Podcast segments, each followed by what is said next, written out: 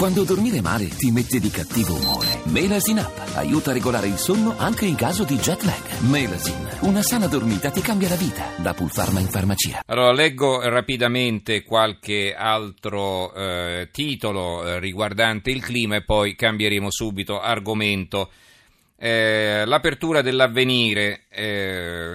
Notavo una cosa prima mentre mettevo a posto i giornali, è un po' di giorni che l'avvenire, il manifesto, l'unità e l'osservatore romano aprono allo stesso modo. È una cosa un po' strana, ma insomma ve la volevo dire, succede anche oggi. L'avvenire, clima di impegno, nel giorno della Terra 171 paesi siglano all'ONU l'accordo per fermare il riscaldamento globale. Ban Ki-moon invita a ratificare al più presto le misure di COP21. Renzi, saremo protagonisti di questa intesa storica per i nostri nipoti. L'apertura del manifesto, un firmamento. Al summit dell'ONU sul clima 170 stati firmano l'accordo di Parigi per la riduzione dei gas serra, un evento storico che ora attende fatti concreti, fonti energetiche alternative all'era fossile, i grandi inquinatori Cina e Stati Uniti decisivi. L'unità L'apertura, la coalizione clima da Parigi a New York dove 171 paesi hanno firmato gli accordi per abbassare la febbre del pianeta, Ban Ki-moon agire presto c'è poco tempo, Renzi finalmente visione no, e non divisioni.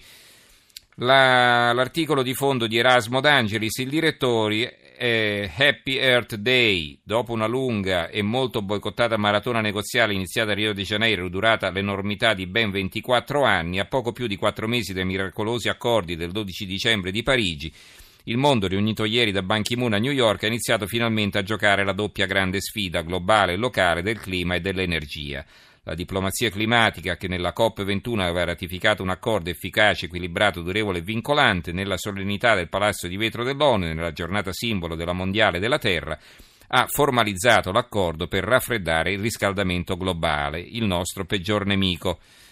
L'Osservatore Romano, insieme per salvare il pianeta, manifestazioni in tutto il mondo per la giornata della Terra. Queste erano tutte aperture, qui invece il mattino a centro pagina, clima, l'accordo c'è ma non ci credo, è un commento di, eh, del climatologo Franco Prodi, eh, fratello di Romano Prodi, che spiega il senso e i limiti del, dell'intesa sottoscritta all'ONU.